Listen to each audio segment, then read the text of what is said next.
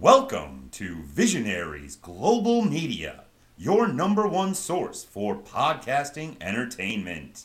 Visionaries Global Media, envisioning excellence on a global scale.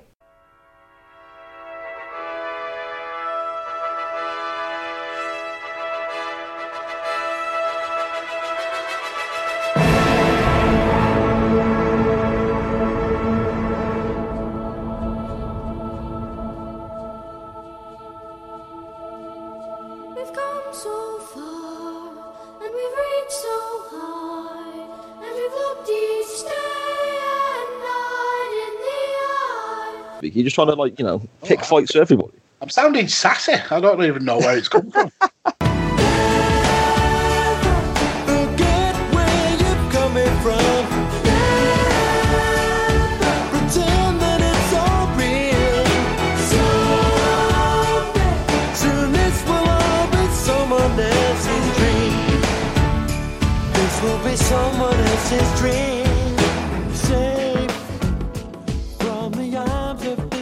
Good afternoon, good evening, good morning. Thank you again, everyone, for tuning in and listening to Chain Wrestling with Mags and Si. I am Si, um, and with me, as always, is the demo god to my Heartbreak Kid, the Lionheart to my Midnight Rocker, the Podfather himself, Mr. Mags. How are we doing, sir? I'm doing the Midnight Rocker. Jesus, that is a throwback. Uh, yeah, I'm doing really good. I just uh, actually watched this this match in the in the past couple of hours, so yeah, I'm uh, really uh, looking forward to, to chatting about uh, No Mercy 2008. Yeah, yeah. I mean, I actually watched um, the whole show back. I sort of put it on in the background, thinking when it gets to the main event, I'll stop what I was doing and and concentrate on the match that we're covering. But I kind of got drawn in and ended up just watching the whole show and just basically sat in front of wrestling again all afternoon. So it's, I've not been my most most productive today, Mags. I'm not gonna lie. Well, we, we you deserve it. You've grafted hard on. There's all these ideas for for your um your conglomerate. You you deserve a bit of a rest. That's it, mate. That's it. Uh, how's your week been then, buddy? What have you been up to? Anything good? Much like last week, mate. It's these weeks are melding into one for me. I don't know where one week ends and another begins. Yeah. Uh, yeah, uh, it's highly likely that the missus may have uh, COVID now, so it's um, we're going to have to self isolate, and yeah, it's a it's a madness. It's an absolute madness. So yeah. Is, is she all right or? No, yeah, she's not. She's not uh, had any really bad symptoms. It's just that with the job that she does, she works in a in uh, in the care sector. She she basically runs a company where the uh, uh, kids who have, have been in the in the care system are kind of transitioning into leaving and and uh, starting out in the big bad world on their own. So she provides like the services for for um, basically showing them how they how they can uh, survive on their own and kind of like really kind of uh, boosting their independence. So as as you can imagine, she uh, she like goes to a lot of different people's properties and um, she's at like um, provides care for for for these kids and support. Um, but unfortunately, one of them has has probably contracted COVID, which means it's then like a um, just like a, a, a domino effect that she then gets it, other members of staff get it and stuff like that. Unfortunately, so yeah, it's uh it means that I mean she's she, she's set a test off today, which I think she'll get a, a results tomorrow or the day after something like that. But yeah, it's it's it's likely that she may have uh, picked it up, which I'm I'm surprised it took so long. To be fair, I mean we've had four tests, I think, but uh, like over the like the year or so that COVID has been destroying the earth, and we've been lucky that we haven't had it so far. But yeah, it looks like this this may be our luck running out. Oh yeah, sorry to hear that, mate. I mean, at least at least she's doing okay in herself, I suppose. That's that's one good thing. Yeah, You know, hopefully everything uh, everything goes well and, and so on. I mean, like you said, it's it's difficult to avoid for some people doing certain roles. I guess, regardless of how careful you may be. I suppose you know. Yeah, I mean, you can you can be as as uh, as careful as you can, and, and she definitely is. Uh, she uh, washes her hands, she wears masks all the time. Uh, but when you're dealing with uh, teenagers who've not had the best of uh, upbringings, to to put it lightly, it, it's they don't really like to follow the rules at the best of times. So. Um, yeah, it, it, it does spread like wildfire in, in in the care sector, and unfortunately, uh, it, it may have, have caught us. Yeah, well, again, mate, I hope everything ends up uh, ends up being okay there, you know. But I mean, if you got to isolate, you know, just uh, we had a bit of time doing something similar here, um, going back quite a few weeks, maybe a couple of months ago, where my wife was poorly, had to be tested. Turned out to be nothing, um, but the father-in-law and the mother-in-law both tested positive. So that was kind of where we had to um, get our test from because the wife goes round to help them out because of their age and, and so on. Uh huh. Yeah. So that little time period isolating, initially it was bloody lovely because I'm not a big fan of people anyway, Mags. I'm not gonna you know, I, I've got the people around me that I like, and that'll do me for a while. But then after you know a short, a very very short period of time, I went a little stir crazy, and you know Yeah. it just destroys your batty, doesn't it? It absolutely does. Um, this, I mean, we're very sociable people anyway, and we've got like a really, uh, really big like circle of friends. But not being able to see the people you interact with on a day-to-day basis and just essentially staring at four walls all the time, yeah, it's it's it's really annoying. it's really, really annoying. Yeah, I bet, mate. I bet. Um, yeah, I, I, I suppose in the last the last week for me hasn't been as bad as that. Getting a sort of positive uh, test result, or, or assuming you've got a positive test result. But I've had a couple of things pop up, I guess. Um, first of all, I, I, the other week I made the mistake, and it is a mistake. I always instantly regret it when I do it uh, for a job interview Okay. or a, a trial day at a, at a job. Um, I thought I better tidy myself up a little bit, and I had a shave, uh, shaving the Wow. beard off, and uh, again, within literally, I reckon, thirty seconds of doing it, I just think to myself, "You think this every single time you shave it off? Why have you done it again, you idiot?" Yeah. Because I look ridiculous, and it's not a case anymore where I shave it off and I look. I used to shave it off and look like I was eleven. It used to make me look like a proper child. And That's exactly that's exactly what my wife says. Is I've had a, a like a not a, a big beard, but like um, a, a decent enough beard for years now. But I, I was one who would always stay clean shaven, and then I grew the beard out. Um, then I shaved it, and the, the wife said, "Never ever shave that again because you look like a massive baby." Yeah, no, well, that's what used to happen with me. I'd shave it off like if I was, uh, you know, for, for certain situations where you got to be a bit more presentable, I guess, or even though it just got to a stage where it was annoying me or whatever. Um, in the past, the worst part of it, like you said, is, is I would look like I said about eleven years old. Um, my young, my youngest daughter, one stage many years ago when she was much smaller, um, I shaved my beard off. She actually cried at me. Um, uh, my dog um, would growl at me when I walk in the house until I spoke and he recognised my voice. But on this occasion, it's not actually made me look younger. It's well, two things have happened really. It's probably the only thing I can remove from myself that adds something on. I've shaved my beard off and somehow got fatter. You know, it's not it's it's not hiding all my extra face and chins anymore. It's almost like, oh wow, okay, how, where did all those extra chins come from? That's insane.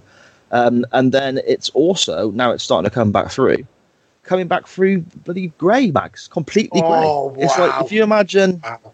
if you imagine um, the hair color of William Hartnell, the first Doctor Who, um, Jesus. that's kind of what, the, especially around sort of the goatee area of my beard, is coming back through. So yeah, it's, it's done the opposite of making me look younger. I look about, I reckon, maybe ninety six. So it's But is it coming through all grey or is it patchy grey? It's not it's not all completely grey, but it's a lot more grey than was there beforehand. a lot more. man, man comes through like Heinz fifty seven. Like I had this spots of ginger, this spots of brown, grey, white. Yeah, I, get- I get the full gamut of colours. Oh, you got a proper Noel Edmonds beard, all the different colours like Noel Edmonds used to have. Yeah. like a rainbow, like an upside down clown uh, wig. Yeah, so I mean, so th- there was that the whole uh, mistake of having a shave again. Um, I got a Twitter ban this week, Oh, Which was really? which was What have you been up to? I mean, I've had Twitter Twitter issues this week, but uh, I didn't get banned. So what have you been up to, you naughty little scamp? it was it was like a twelve hour ban, I think it said, or eighteen hours, something like that. It wasn't a full day. Um, but yeah, last night I ended up getting it. It didn't affect me too much. I just went to bed. But, and, I, and I woke up and it said, "Oh yeah, you're still banned." And then like a few hours later, it said you're not. But um, basically, I made I, I put a tweet out about passing comment about the uh, the fella who um, committed the horrific crime towards Lee Rigby a few years ago. That I'm sure everyone in the UK is familiar Okay. with. I, I put he's he's apparently tested positive for COVID and is really struggling. And one newspaper report said um, fighting for, in pain for every breath and all this sort of stuff. So I just put a little, I, I put a tweet out there. I, I'm not gonna lie, I, I had a couple of beers inside me, Mags. It loosened me up a little bit. I, I put a tweet out just basically saying, "No, the bastard dies a real slow and painful death." Um, I may have used some other colourful language that I won't use back on the show. Um, uh, words that my mum would slap my face for using. Um, but yeah, basically just said, you know, good riddance to the bloke. Um, and within, I reckon within a minute, I had a notification come through saying that I've been I've been uh, suspended straight away. So it was kind of like uh, auto recognize. You probably use some f- words that flag up, and then it gets uh, it, it's basically like content ID. Uh, you, Yeah. you you pulled the ban. Did it not say that the ban would be uh, took away if you deleted the post? Yeah, yeah. Um, I I don't think I did delete it. you rebel. Or did I? Maybe that was why it was over in a few hours because I did delete it. Like I said, I was, you know, I was, I I was a little bit worse for wear at the time. So, Wow. Yeah. Uh, yeah. Yeah, I mean, for all the arguing and and uh, kind of uh, battles I get into on on Twitter, I've only ever been banned one time, and that was for. I, w- I went through my uh, following list, and I I basically started unfollowing everybody who uh, who was a bot account or who didn't follow back. Uh, you know when you get those follow trends and then people get get a massive amount of followers and then uh, delete them all, so it looks like they've got massive e penises because everybody follows them and they and they're cool. Uh, so I just got rid of I'd, I'd say about 500 followers, uh, 500 fo- people who I were following, and then uh, Twitter went mental at me and said, "Yeah, you, you really you can't do this. That's naughty. Uh, here's a six-hour ban." But it, what it also did was it deleted all my followers, all my followings. So it was like I was following nobody at all. So I got about fifty messages of people saying. Oh yeah, what? How come you've unfollowed me? And I'm like, no, it's not me. Uh, eventually, it gave me all it gave me all the followings back, but yeah, it did cost me in followers. Uh, so yeah, that was a, a lesson learned. If you're going to unfollow people, do it in small amounts. yeah, definitely, definitely. Uh, well, I suppose whilst we're we're talking about uh, Twitter and social media in general and so on, um, we could jump uh, ahead of ourselves a little bit and have a look at some of the responses and interactions we've had over the last week or a couple of days. Okay. um, day or two ago, I put out a tweet basically asking for people's um, unpopular opinions, which is a bit of a, I suppose, cliche statement that sometimes goes floating around Twitter and, and so on. Um, it- it- using the term unpopular opinion actually also got me my first real insight into the dark side of you know, wrestling Twitter with an individual that I'm not going to name because he's a complete bellend. And I don't want to give him the, the justification of naming him on our show. But uh, that was what, if you remember, Mags, we had that conversation before. He jumped on something I said, um, and it's my first little interaction with with that Is moron. he is he a quite an infamous uh, Twitter troll by What an chance? infamous dickhead. Yeah, Yeah. Yeah. Um, with his little video. Beard. we know who you're talking about. Yeah. The, tw- the He's an a- Twitter verse knows who you're talking about. Oh, he's just an absolute knob scrape, mate. He's just an absolute dick smart. But um, yeah, I, he jumped on and started trying to pick a fight with me about you unpopular opinions and and that's not an opinion, that's stupidity and all this sort of nonsense. but um, that's obviously the dark side to it. We're luckily enough, Mags, with, with our with our lovely little show here and the the people we talk to online to have nice, pleasant responses of people talking to us about things that they have hot takes upon or unpopular opinions. We'll have a quick scan through some of these, shall we? Let's do it. Okie doke. Uh, we had a tweet from the Good Cop, Bad Cop Wrestling podcast Okay. uh, Twitter, which is at Good Bad Wrestle.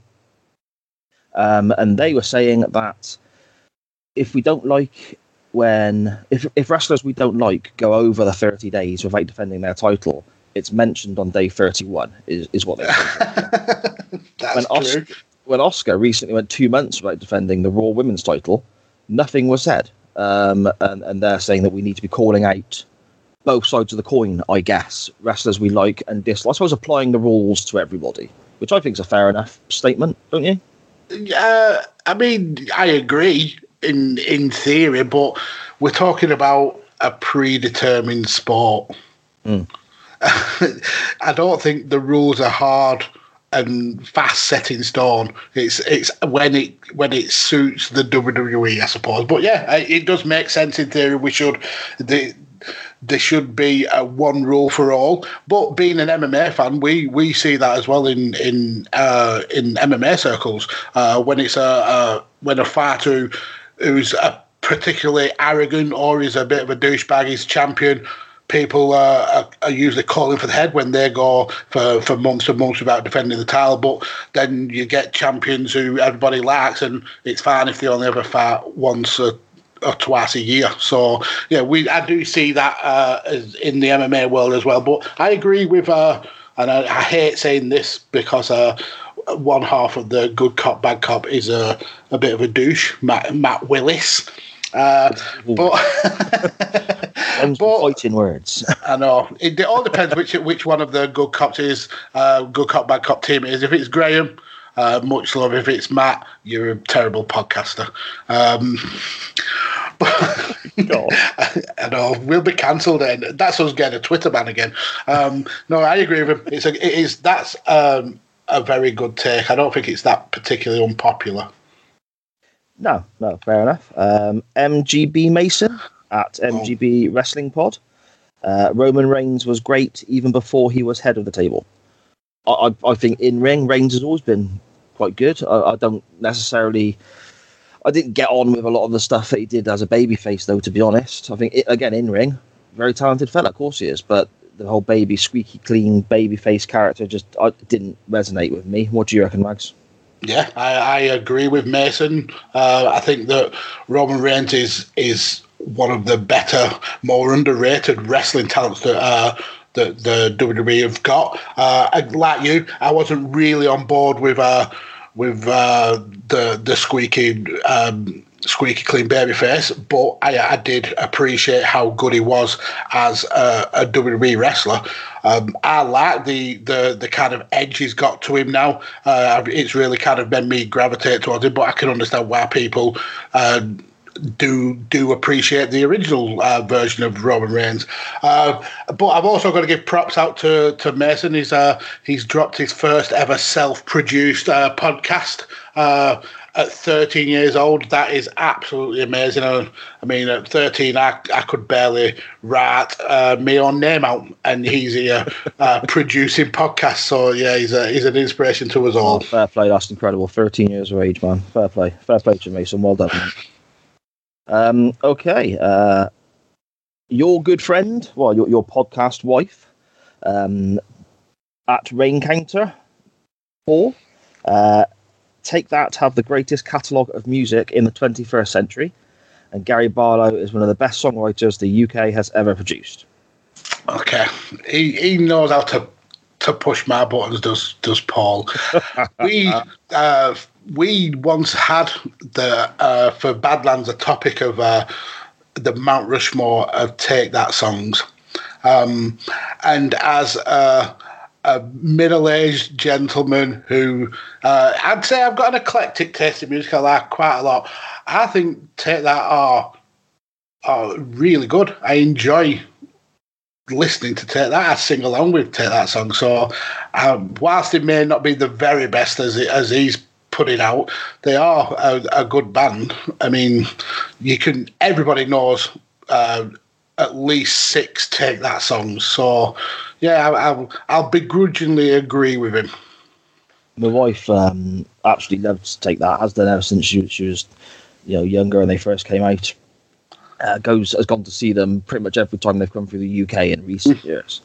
Um, so I suppose I know a great deal of take that just by listening to what she may play. Um, Gary Barlow also he, he did a lot of songwriting for other artists, didn't he? He did, yeah. So he's probably got a, quite a big catalogue I'm unaware of, I guess. Um, Paul's also put here Royal Rumbles are rubbish, and once you've seen one, you've seen them all. And I'm just going to ignore that because that's fucking nonsense. Yeah. Paul Paul Tully has some good takes, but he also has some incredibly horrific takes. To put into context how bad some of Paul's takes are, the guy doesn't like eating crisps. He doesn't enjoy food at all. He said it, it is, it's just basically fueling your body. But he also eats Oxo stock cubes as a snack. What the little the little brown block things that you make gravy out of? Yeah, pretty much. He'll he'll use half of the block for his uh, his gravy, and the the rest, which is essentially flavouring and salt, he'll chew it and he'll just like eat it down. Yeah. So I don't put much uh, much sway on Paul's takes. That's a horrific take. He's a, he's he's a, he's Welsh as well. Let's not forget that. So Hey, careful, mate, careful. careful. I, I've got a very small percentage of Welsh, apparently, Welsh blood in me. Um, I mean, I not all not all Welsh people are bad. no, I, I Just think it's like- Just Paul. like my, my big toe is Welsh. It's, it's sort of that equivalent, I, I think, as far as I know. But yeah, it's. it's I mean, to be honest, I can I can kind of get on with that eating a little bit of stock. You, I imagine that'd be quite nice. But I, I like more stuff like and oh! stuff like that as well. Oh, eat yeah, but eating the make gravy with it. I, I get drinking the the the gravy is kind of like bother, but chewing a block of salt, like chicken flavored salt. No, Ugh, I mean, try it. Try it. In fact, that's your homework for next week. Chew half of a block of Oxo stock cube. And just come back and see if you agree with Paul. Yeah, no worries. That's, I'll, I'll have a, a stock cube picnic, mate. I'll go sit out in my back garden because we can't go anywhere else. A little, a little brown cube, and uh, maybe maybe I'll maybe I'll video it and put it up on Twitter as well. Since we've got not much else going on in the world. So. and finally, for now, uh, leading us into our topic today, Mark Bowen at Mark Big Potatoes. Okay. Shawn Michaels is overrated as a performer and was a far worse politician than Hulk Hogan. Yes and yes, I agree. What? Overrated. I, I think he's a very, very good wrestler, but um, there's a lot of uh, of wrestling social media think that the sun absolutely shines out of his wrestling arse, and I don't believe that it does. Uh, when he was a world champion, it was it was one of the the kind of down points of uh, of WWE um, in terms of profit, and it only went back up once Austin became champion. Um, so yeah, I, I I, I can see Mark's point uh, in terms of politicking. Absolutely, he, he if it wasn't for the likes of Undertaker. Uh, basically threatening to beat the living piss out of him. He wouldn't have even done the job at um, WrestleMania for Austin. He was fully involved in the the screw job uh, with Bret, even though he, he claims that he wasn't. Uh, there's no way that he, he he didn't know about it. Absolutely not. Yeah, his his group, the Kliq, were renowned for uh, politicking and also being very, very two faced uh, uh, backstage. So yeah, I believe he is a politicking douchebag. I mean, not now. I, I, I think it, the when he uh, came back and it had his like. Um, his epiphany with with uh, with religion. Uh, I think he came back a much more mature person. But uh, in that first early run, yeah, he was uh, very much a, a politicking douchebag. And uh, whilst overrated is probably a stretch, uh, I don't think the sun shines out of his arse in terms of wrestling. He, I, I totally agree with the politician side of things. Totally. Um, he, he was he, he was a piece of crap, wasn't he? Let's be honest. He's He was he was I think he's, to be around. he's, he's I think uh, in in later interviews as well, he's acknowledged how how much of a douchebag he was. Yeah, yeah. I mean, the politician side of it, the politicking side of it, I 100% agree with the pair. But Shawn Michaels is my favourite wrestler since I was, you know. Oh, man, I've just offended you on every single point, and I've just Should we- should calling out your calling out your Welsh heritage, slagging off your favourite wrestler. I think this this is the end of the chain. I haven't got Welsh heritage. I think that's but should we recap? You- You've called Matt Willis a bad podcaster, right? And that is true. you've, you've had a pop at Paul about his comments to do with take that and eating stock cubes. Now you're slagging off Shawn Michaels to me and digging me about having a, a Welsh big toe or whatever. You know, it's like, what's going on, mate? Is, is somebody really pissed you off this week? You're just trying to like, you know, pick Oh, fights with everybody. I'm sounding sassy. I don't even know where it's come from.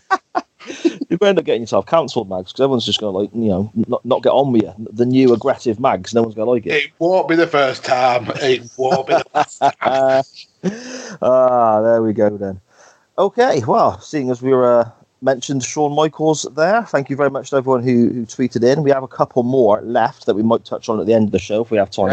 I love I love the interaction though with, with the people listening along and, and and Twitter. It really kind of like it it, it makes my day when, we when we get to talk to people who, are listening to the show. So yeah, keep those comments coming in, guys. Yeah, definitely, definitely. At chain underscore wrestling uh, is the show's Twitter handle. That's the best place to get in contact with the pair of us. Uh, well, with the show, I suppose, with the pair of us, you can use our own handles. But yeah, for the show, that's Or send us a letter. You can just send us a normal letter. yeah, yeah. Telegram, uh, carrier pigeon. Um, so there we go. Um, no Mercy 2008, the the topic of today's show. I suppose we better get to it, Mags. We've been talking for nearly half an hour. So, um, Chris Jericho versus Shawn Michaels in a ladder match for the World Heavyweight title. Yes. Um, I watched this back today, as I said earlier, and this is the first time I've watched it back in quite a while, really. If I'm going to watch any Shawn Michaels matches, because he's in no way, shape, or form overrated, I will go back and watch uh, uh, other ones. And the Jericho from WrestleMania 19 stands out to me. So this one is one that I've not seen in a little while. I really enjoyed this, Mags. Yeah, um, same. Uh, this was something that was happening in my kind of uh, hiatus from from wrestling, but uh, I knew about it because I was still kind of like uh, reading dirt sheets and, and, and results and stuff like that. Uh, but yeah, uh, I've seen it back before. I've gone back to, to watch it again, like you today, and yeah, it's a, a really really good match. Uh, I, I've got a Bleacher Report kind of um, uh, website up to to basically give a summary of, of how we got to this match as well. If uh, Yeah, if you'd like me to to run through that.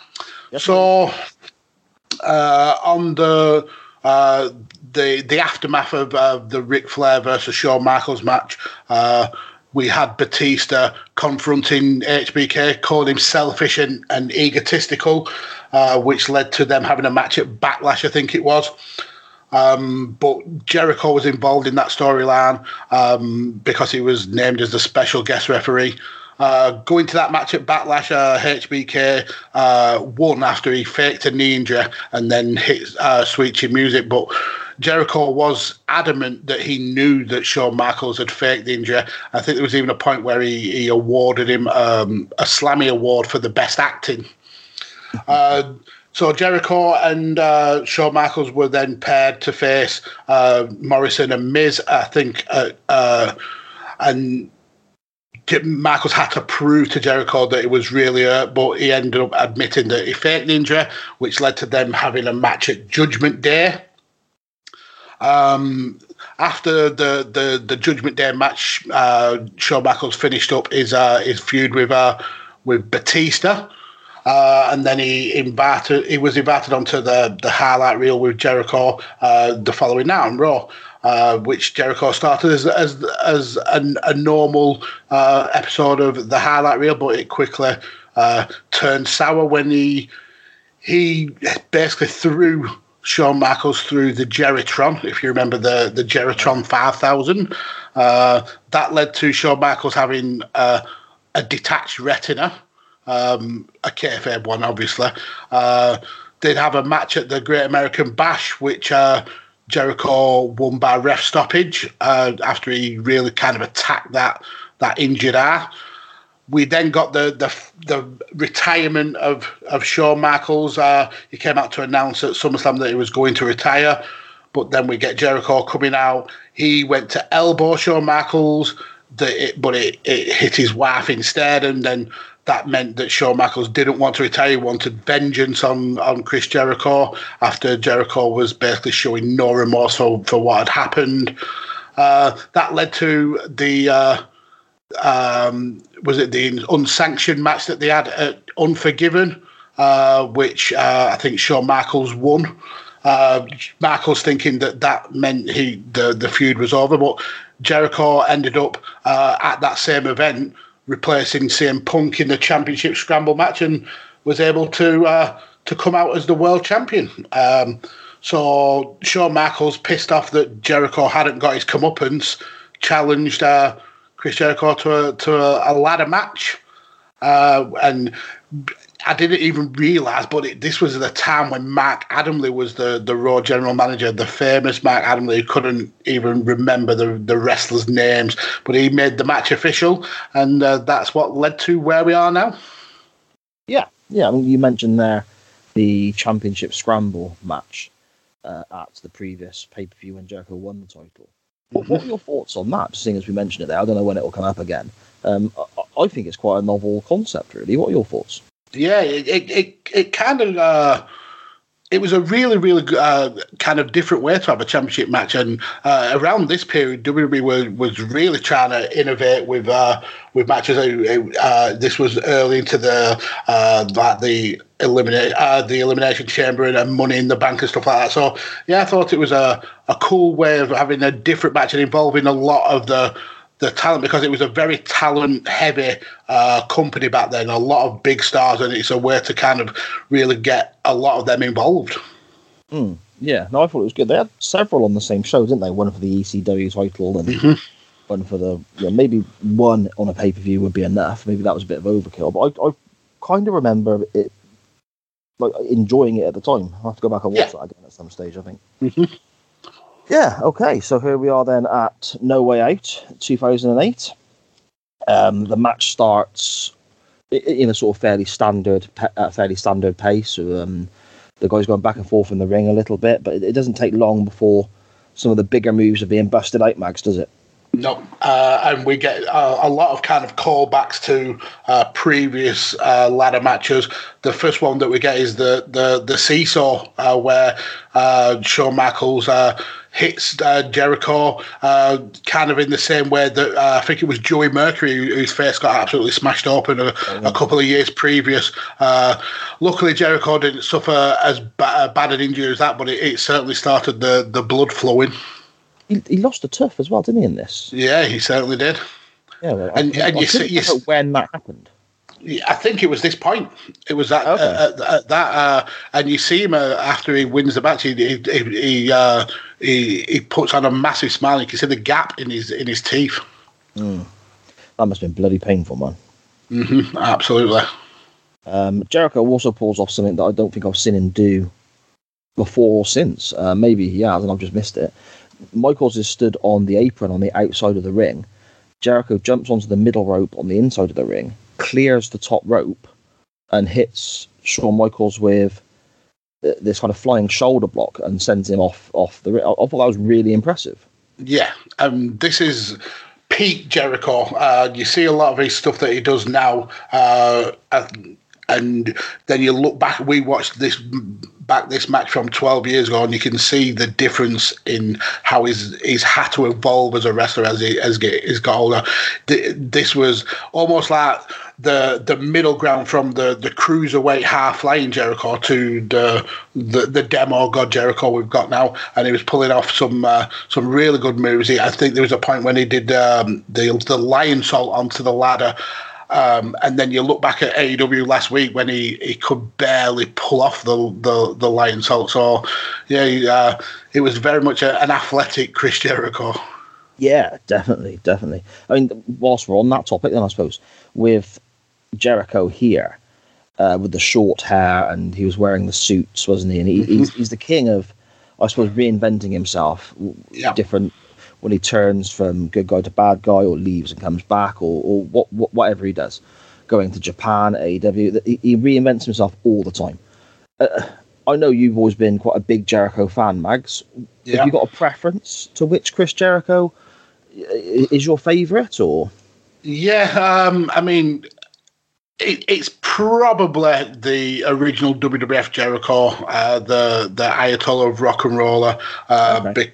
Be- because that's when I was at the the, the heart of my uh, wrestling fandom, and I, I just can't like. I can't forget that massive pop that he got when he interrupted The Rock um, on his debut but I do have also have a soft spot for the uh, the original iteration of, of the Sabres Y2J, uh, the one that was coming back to uh, to save us from Randy Orton and and save the WWE from from uh, from him. So those two are, are probably my favourite. But I, I I don't think there's one that I particularly dislike. Uh, I mean, Business Suit Jericho, um, the best in the world at what he does, Jericho, List of Jericho, um, Painmaker. Um, I, I, I don't think there's one that I can say, yeah, this is a Jericho that I didn't like. Yeah, it's an amazing, uh, amazing list of reinventions, isn't it? Really. Yeah, superb. Yeah, definitely. So, so I, I can't think of another wrestler who's who's done that as often and as well, to be honest. But there we go. Um, we get Jericho hurting his leg, don't we? Um, He gets his leg tangled up in the ladder as Michaels throws it to the to the floor, doesn't he? And tangles it up, and uh, And a lovely callback to what essentially started this feud as well. what was that?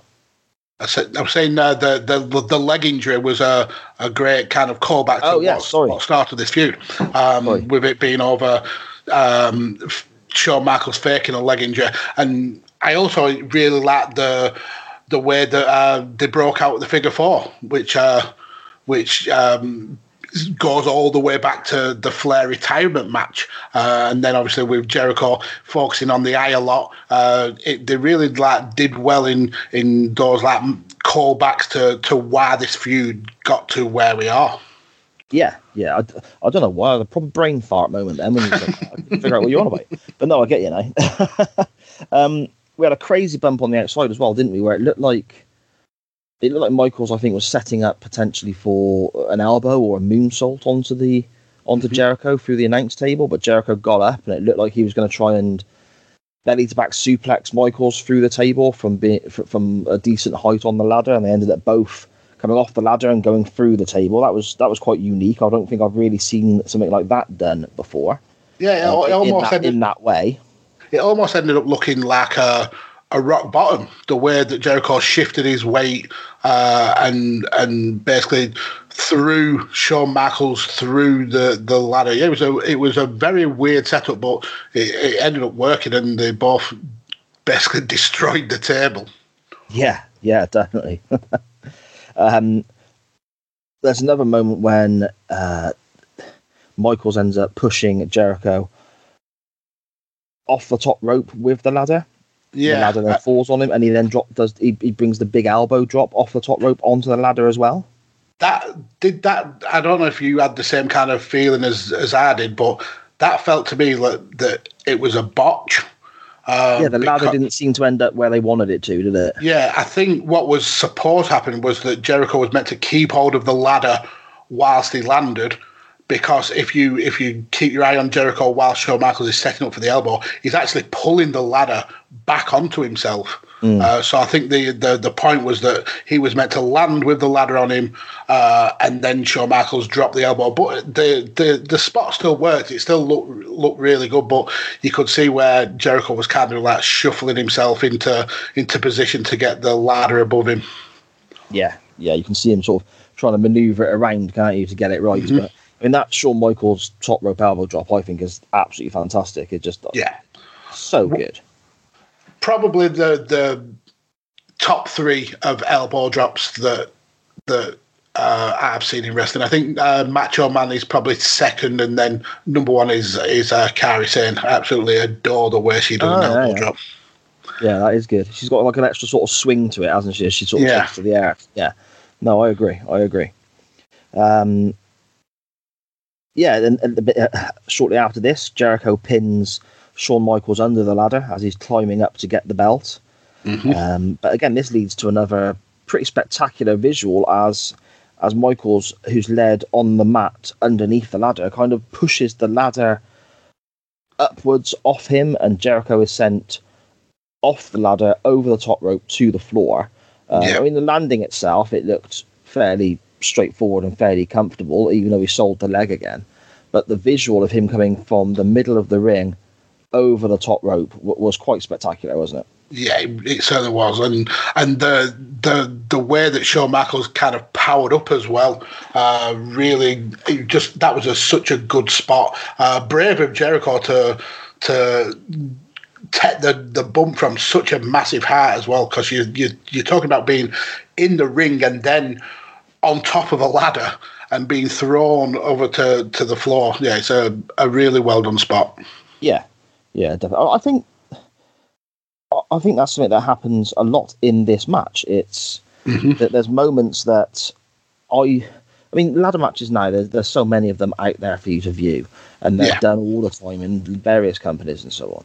Um, and a lot of the time they become just a stunt show or a spot fest, as some people might might word it. This one, I think there's moments in it that are, that are quite unique. There's moments that I look at and think, okay, well, I've not seen that often, or if at all.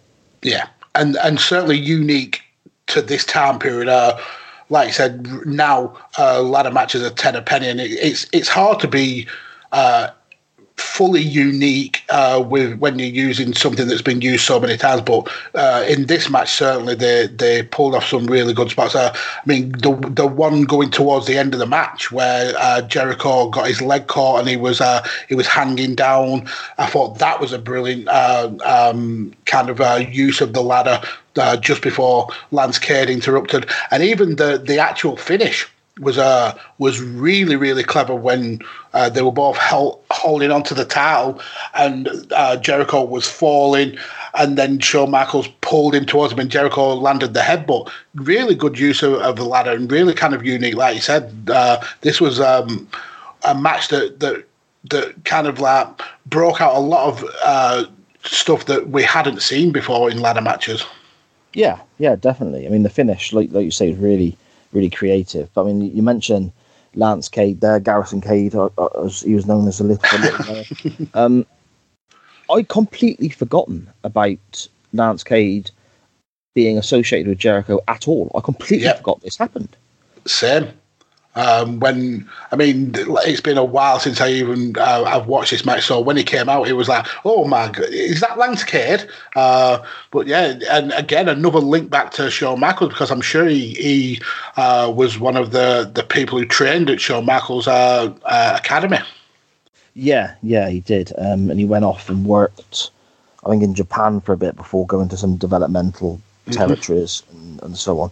He was um, a tag partner with, oh, Trevor? Murdoch. Trevor Murdoch. That's right, a real throwback style with Trevor Murdoch, wasn't it? A real sort of throwback I think- territory. And I think Trevor Murdoch's in, in the NWA now, Yes, if I remember right, rightly. Yep. yeah, that's right. He, he looks exactly the same, just older. he. But um, obviously, Lance Cade, he died incredibly Yeah, young, didn't he? 20, 29 yeah. years of age. Um, another another wrestler gone far too young to drug issues or demons, as they call it in the business. um, thankfully, we don't see as many now as we once did. Hopefully, that trend is maybe coming to a, to a close. But yeah, it's still not great when you see these guys pop up on the network and just wonder, oh, I wonder what happened to him. And then people might look it up and see, oh, okay, another one to add to the list of, I suppose, um, disasters coming out of the wrestling business, maybe. Yeah, Very sad. It's, it, it, it's sad to see, but like you said, uh, the the wrestling business seems to be changing, uh, uh, and kind of mindsets are changing. I mean, there's been a, a massive uh, backlash to uh, comments that the Undertaker made recently about how. Uh, back in his day, um, you would wrestlers would be drinking a six pack and, and, and taking drugs, and, and now they sat around playing video games. And if that uh, if that basically prolongs a wrestler's career and, and make sure that they stay healthy, um, I'm all for them playing video games rather than uh, having a gun in their bag, as, as Undertaker said. Yeah, yeah, one hundred percent, one hundred percent. Um, yeah, I mean, as you said as well, Mags, the, the finish to the match, both both individuals clinging to the title, um, Jericho sort of swinging back, catching Michaels and sending him to the floor. It's so creative, isn't it? And I think that we spoke about the the Razor Ramon Shawn Michaels ladder match from WrestleMania 10 in an earlier episode, and we spoke about how creative that finish was too, with Michaels getting tangled up in the ropes. Um, I like things like that because it makes sense. It, it, Well- it makes sense in telling the story of the match. Yeah, and I think uh, there was a point, uh, um, if you remember, where uh, Shawn Michaels uh, is on the ladder and Jericho pushes him, uh, and he's he's meant to uh, do the kind of the splits on the rope.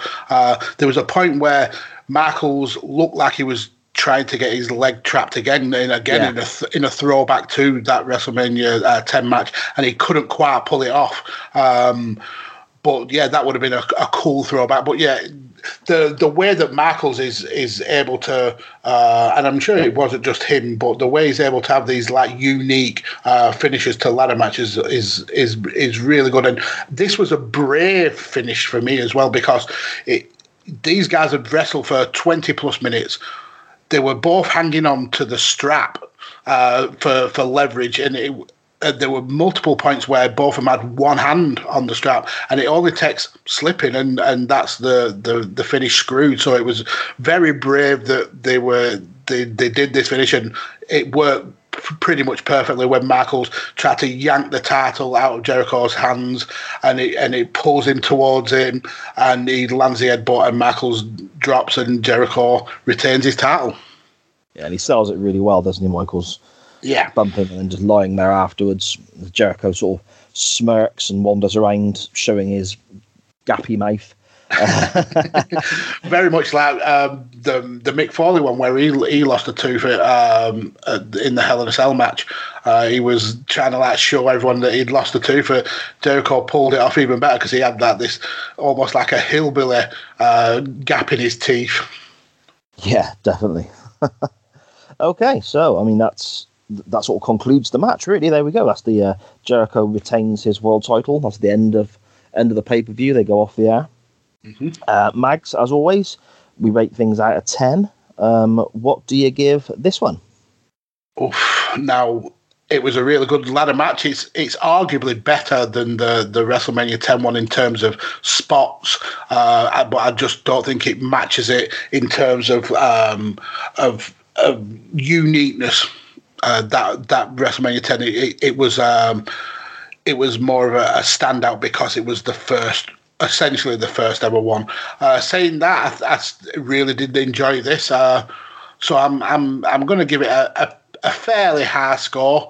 Um, I think I'm going to go with a, a seven point five. Okay, okay. Um, I'm probably going to go a smidge higher than that. I, I, I really, really enjoyed it. I thought it was fantastic. And again, it's it's um, it's a match I've not seen a lot of, which surprises me because I'm a fan of ladder matches. I like Jericho, and uh, you know, I'm a huge Michaels fan. You'd have thought I'd watched it a lot more than I have. But I was watching things back, and there was a lot of spots in it that I couldn't remember, moments that I couldn't remember at all. So it was it was a really good watch for me. I really enjoyed going back and seeing it again. Um, I agree that maybe there are moments that make this stand out, but the fact that WrestleMania 10 was such an historic match and was such a great match probably gives WrestleMania 10 the edge for me, the ladder match there. I think I gave that one a 9, so I'm going to go for um, probably an 8 out of 10 for this one. Um, seems, seems fair. it I believe it won the match of the year with the with Dave Meltzer's publication, and he gave it four and a half stars or four and a quarter stars or something quite high, um, and it was it was really positively you know received all over the place from what I can gather. So yeah, I mean, I, I again I really enjoyed watching it. It, it was it was a great contest. Yep, I agree. Okay, um, excellent stuff. So, shall we have a look at where we can go next, Mags? Yes, we shall. And uh, uh, just for context, we've been talking behind the scenes. Uh, we've watched a hell of a lot of good wrestling matches. I mean, this one is is definitely in that. Um, but wrestling is not always good. I mean, I did try and put forward a, a terrible, terrible match uh, uh, last week. Obviously, it got absolutely destroyed in the polls, which uh, fair play. Uh, but the thing about wrestling is, it, there's a there's always a fun element to it. There's always a ridiculous el- element to it. Um, so I think just looking at amazing matches is isn't telling the full story of wrestling for me. Um, so I, I've got a couple of picks that I'm contemplating. Um, one of them is massively obvious. Uh, we've got Shawn Michaels uh, in here, and he's been involved in some amazingly good matches. But there's one match that stands out as being totally ridiculous, um, and it's amazing for its ridiculousness.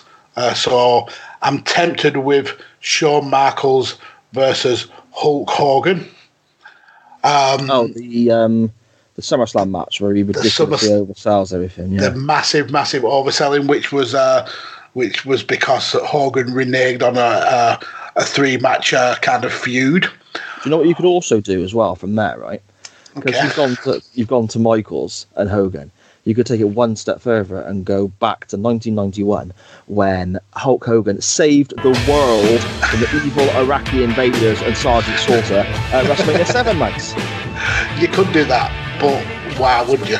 Yeah, why would you? Why would you? So um, I'm tempted with that match. The I mean, I, I like to watch that match at least once a year, just because of how ridiculously overselling there there are there is. I mean, there's a point where Michaels is on led over the corner of the post, and and Hogan's laying the boot in, and Michaels jumping about six foot off the air every single time. It's just absolutely ridiculous. But I'm not going to go with that match. I'm going to go. I'm going to stay with No Mercy for my Oh, okay. choice.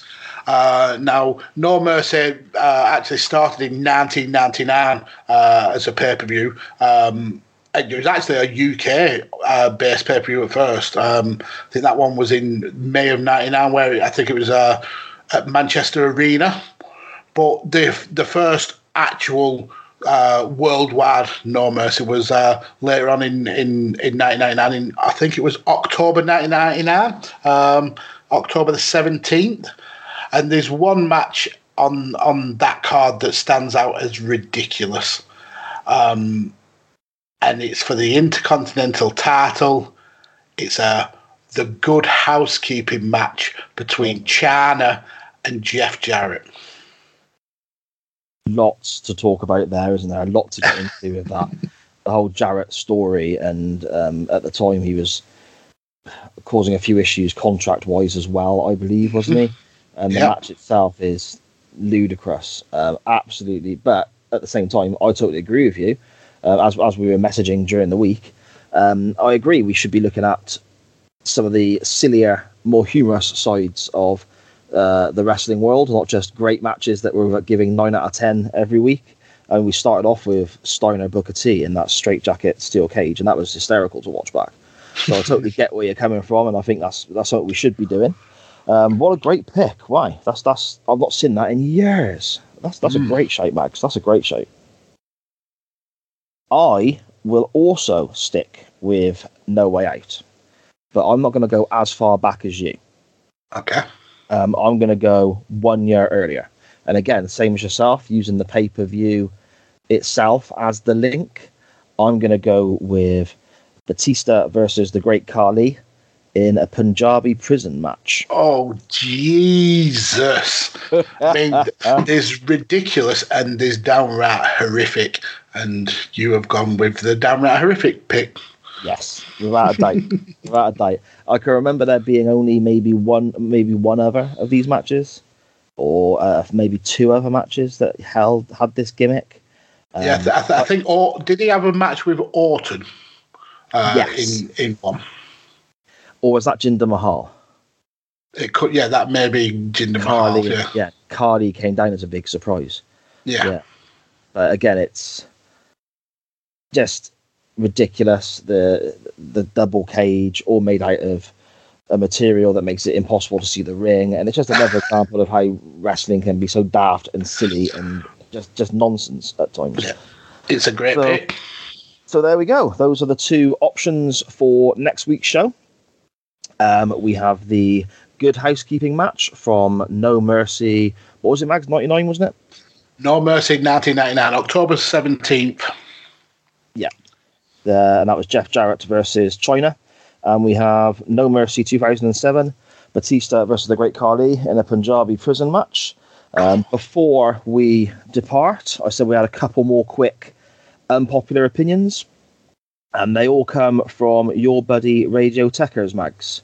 Oh, Jesus. Um, let me have a look what we've got here. And I've, I've left until last because he's got a couple here that we want to run through and a couple that I don't understand. So I think I'm hoping you can shed some light to them. Um, Okay. I'll try. First one, um, hot take. The Punk Samoa Joe Ring of Honor trilogy is as good as the Omega Okada rivalry. That's nonsense. okay, I'm not saying. I've not seen all of the Punk Joe Ring of Honor trilogy to judge. Um, I'm a big fan of the Omega Okada rivalry, but I, I've not seen enough to make that judgment myself. Have you seen? Yeah, do you know? Do you know? I, I have to agree with you. Uh, I, uh, as I said on the on the Punk and Samoa Joe uh, episode, I hadn't seen the, the the the matches in Ring of Honor. So yeah, uh, I have to concede that point. Uh, for me, it would take a hell of a lot for for that uh, rivalry to to be as good as as Omega versus Okada. But I'm not. I'm not in the best position to, to definitively say that it's not as good. So I'll concede that. Okay. um, again, at Radio Techers, uh, this year's Super Bowl will not be worth watching. Did you watch any NFL, Mags?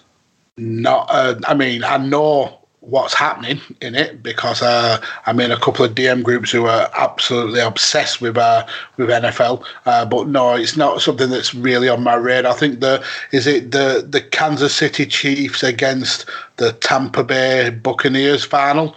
Uh, Tom Brady going for yet another uh, Super Bowl win. Um, yeah, I mean, I won't be watching it, so he's right in that point. It's it's something I'll certainly be missing. So I'm a little disappointed to actually read that because I've started. I've always I've always tried to watch the Super Bowl each year, just because there's so much hype around it, and you know I, I always try and give it a go. I suppose, and I just never get it. I don't understand the rules. I don't understand what's going on. It's too stop start for me. Um, but then since since the whole lockdown thing's been going on, there's so much NFL being shown on, on Sky Sports here in the UK. I kept catching bits of games. And then there was a highlights program on, so I watched a bit of that and I started to grasp a little bit more about what was going on. I started to enjoy it a bit. Um, So this would have been potentially the first Super Bowl I would have tried to watch, having actually watched some of the regular season and understood a little bit more about what was going on. So to have somebody who is obviously more more in, in the know than myself say that this year's Super Bowl might not be worth watching, I'm sort of thinking, ah, crap. Okay then.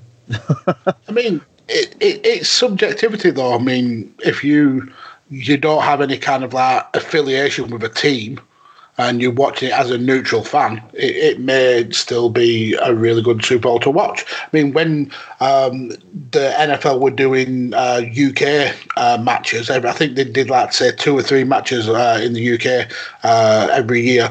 Me and uh, my younger son were, were looking to go to one of the matches at, at, Wembley, but unfortunately, uh, COVID put the the kibosh to that. So it's something that. I'll watch from time to time, and I mean, I, I, I do understand the rules, uh, but I, it's not. I'm not a massive fan of it. I'm not. It's not something that I, I would go out my way to watch. No, no, it's all I, I leave it on if I'm flicking through and can't find anything else. yeah, pretty sense. much. Yeah. Yeah. And then lastly, and this one you're going to have to help me out with because I've got no idea what any of this stuff means. Um, hot take, again at Radio Techers. Um, the recent hard seltzer fad is worse than hipster microbrew and IPA fads. I don't know. I don't know what any of those things are. right. So, and, and I'm surprised because I thought you would know at least two of these things. So hipster microbrews are, are, are like uh, these specialist beers that you get that are, are, are made in, in small quantities. The the, the kind that uh, the Andy and uh, Steve talk about on uh, Bang Bang Pong podcast. Okay, right. Right, so IPAs are Indian Pale Ale, so essentially lagers. Okay. and um, hard seltzers are, are pretty much fizzy water, like flavored fizzy water, but with vodka in. Uh, you might have seen people talk about stuff like White Claw. Well, that's essentially Yeah. what it is. Like, like you're drinking fizzy vodka with uh, fizzy water with vodka in. Uh, and there was a reply from uh, Anthony from uh, Shooting the Sportsish, uh, who I know is a, a big fan of uh, of White Claws. Uh, and he's also very much a hipster, so he liked all of them, which did not come as a shock to me whatsoever. Oh, okay. So, see, now you've actually explained it. Microbrews, that does make sense. IPAs, of course, I know what an IPA is. I don't know why I said I didn't. That was ridiculous of me. the hard seltzer thing, I had no idea. But you're right, I do hear people talk about White Claw. So, Yeah. yeah, that's I've never tried one myself. But, uh, yeah, so that The- kind of shed a bit of light there, Mags. But I'd Yeah. be lost about you, pal, wouldn't I? It's essentially an alcopop with, Right. with the, the hint of of like elderflower or cherry, I suppose. Uh, okay. Nothing beats a good bottle of a lemon hooch, though, mate, does it? Oh Um, God! Do you, in- did did you ever have um, Mad Dog Twenty Twenty? Oh, I was talking to my sister about this the other week. We used to go to the park and buy bottles of Mad Dog and just sit in the park, me and my sister and a few mates, and just get absolutely wrecked on Yeah. this, this, and cheap, um, cheap vodka that you know you can't pronounce the name of because it's Simone brand. It's probably. A tip, yeah. Mad Dog 2020. Oh dear. We we used to uh, our kind of like alcohol of choice for for parks because I think every teenager uh, has has drunk at the local park. It's it's like a rite of passage in Britain. Uh, Yeah. But ours was was either White Lightning. Uh, Oh, if we if we had. Uh, if we were low on funds, it was a white lightning because you could get it for like a quid. Um, or if we were feeling a bit flush, we'd get something like uh, a two litre uh, bottle of old English cider. Why? Yeah, White but, lightning. Oh, but dear, Mad Dog, rough. Mad Dog 2020, God, I've, that was the first time I was ever sick of alcohol. Uh, I think I got, I think it was the blue one, uh, coconut flavour, and yeah, and I threw it up against the wall, uh, going up my, my my parents' stairs. Yeah, it was it was horrific. Oh, fantastic! And just multicolored vomit trickling down your Yeah. parents' wallpaper. Yeah, and I slept for a full 24 hours after that. Yeah. Mm. They still sell it in the shop round by me. Yeah, I've, I've, I had a bottle. Uh, we was at a house party a few years ago, and I, I got a bottle just for to see if I kind of like got that nostalgia for it. And yeah, it's it's disgusting. It's absolutely revolting. I don't know how I stomached it uh, as a as a teen, but I definitely can't stomach it as an adult. Oh, there you go. That's something we can, uh, well, something I can be experimenting with during the week then, and I'll report back. I can have my, my, my half a stock cube and some Mad Dog 2020. There we go. I'll, uh, At the I'll, I'll, same time, yeah, at the same time, I'll report back, Mags, and let you know. okay, so there we go then. That concludes another episode of Chain Wrestling with Mags and Si. Uh, your options one more time for uh, next week's topic. We have the Good Housekeeping match at No Mercy 1999 or the Punjabi prison match at No Mercy 2007. Mags, before we disappear, just let everyone know where they can find you online, my friend. Okay, so if you want to uh, silently uh, watch me have arguments with fellow members of Wrestling Twitter before we mutually block each other, uh, it's at DJ Kirby, where you can also, if you want, find uh, links to any of the content I'm involved with. Yep, great stuff. Um, the sh- my account is at SJP Words. The show's account is at chain underscore wrestling, where you can keep an eye out for any questions we ask, uh, interact with the show as much as possible. It's, it's, it's great fun hearing from everybody, and vote in the polls. Um, okay, after my little my little uh, Twitter suspension earlier. I'm now going to go off and try and pick a fight with MySpace. Um, and I will speak to you next week, Mags. Enjoy your fight with MySpace. I'll speak to you next week. Cheers, mate. Bye bye.